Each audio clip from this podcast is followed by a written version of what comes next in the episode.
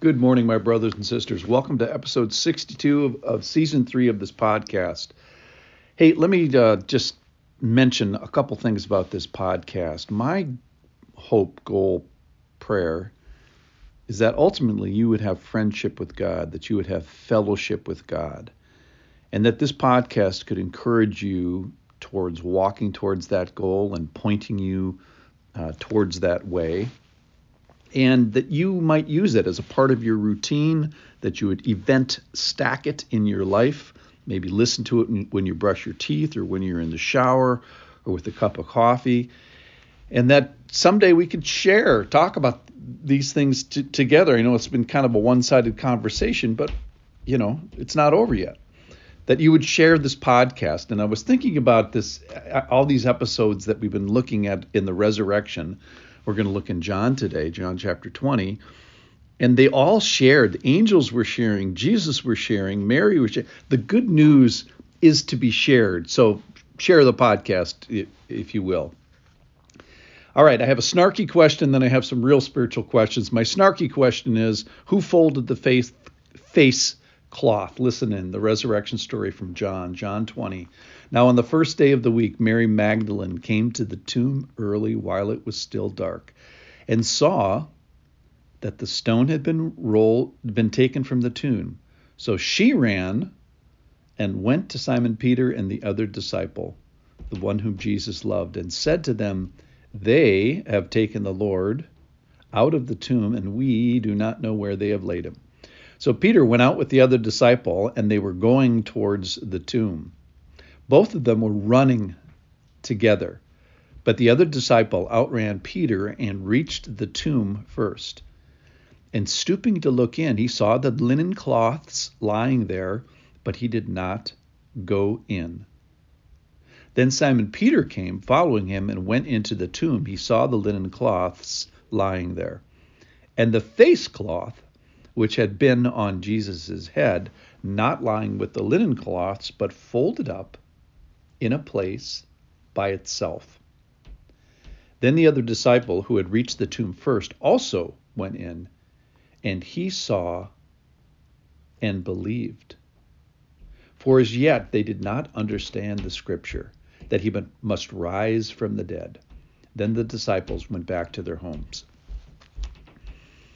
So, first to the snarky question who folded the face face cloth? If you rose from the dead and had something over your face, maybe that's the first thing you were taking. So Jesus could have folded the face cloth. The angels could have folded the face cloth, and the Father spiritually, heavenly, could have folded the face cloth. Now, I don't think it was the people. And why do I say that? Because as far as the people goes, this is the cool thing about all these resurrection stories. We get their last moments of unbelief. So all these people are going to believe. John is going to believe. Peter is going to believe. The disciples are going to believe. Um, Mary Magdalene is going to believe. Jesus' family is going to believe. Everybody's going to believe. Um, but we get to see the last instance before something incredible happens. Their last moments of being I call these these guys knuckleheads at the resurrection, where there's running and incomplete data. It's like a telephone game of communication and misunderstanding and and really I would say more not yet understanding. That's really what it is. And we sit here as like readers of this great novel. Uh, with our 40,000 foot view and knowing how it all turns out and say, man, these guys were just crazy. Running first, one guy doesn't go in, the other guy does go in. One stoops a little bit because the tomb is low, the other guy goes right in. And then this is kind of what they find, and they don't really understand. Boy, if I was there, I would understand. No, let's let's cut these people some slack. That, that, that they didn't know that this would be their last day of unbelief. They didn't know that these would be the last moments of disbelief. So something is happening here that's going to change everything for these people. I recently had a friend that died, and the the wife wrote just very poignantly in the in the funeral program that the morning of his death he was sweeping the the porch and doing something very regular and daily and even even mundane. But God knew that something was happening for him that it was going to be the you know the best day of his life as he went to paradise the worst day of his wife's life but the best day of his life as he just got rocketed uh, in, in into paradise. And he didn't know but God knew.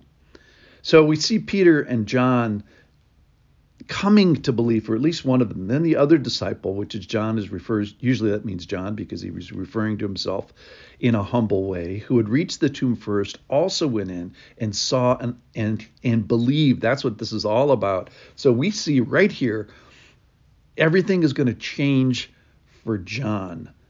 At this moment, this is John chapter 20, verse 8, and he goes from being an unbeliever to a believer, I think, at this moment.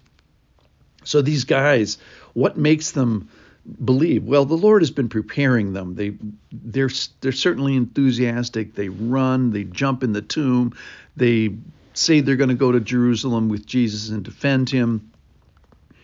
Um, they've been thinking hard about God. They've been wrestling with God in certain ways. and I think there's a humility that comes with uh, having seen this, but I think they were ready. Uh, I think Peter was ready uh, because of his humility. I think he got challenged by the uh, by the slave girl. I think that probably was a a watershed moment of him. The denials. So, a couple things today. I think wouldn't it be interesting if we could understand our last moments of of belief and get a video camera of it and watch it. I think the Lord has been merciful. The Lord sees, the Lord knows. May He help us all move into the moment from being unbelief to belief. And if that's you today, dear listener, that you're not, not a believer, maybe this is the moment that heaven is taking a video camera of you and yielding of your spirit is going to be the big thing, and you would you would be a bit of a knucklehead beforehand and a and a early believer after it's all over. May that happen today. May this podcast help you. May the Lord especially help you and guide you in that. If this is the today, if today is the day of your salvation, He is going to help you. Thank you for listening. Thanks for listening to the resurrection. What a joy. Tomorrow we get to hear about Mary Magdalene, one of my favorites. I'll see you then.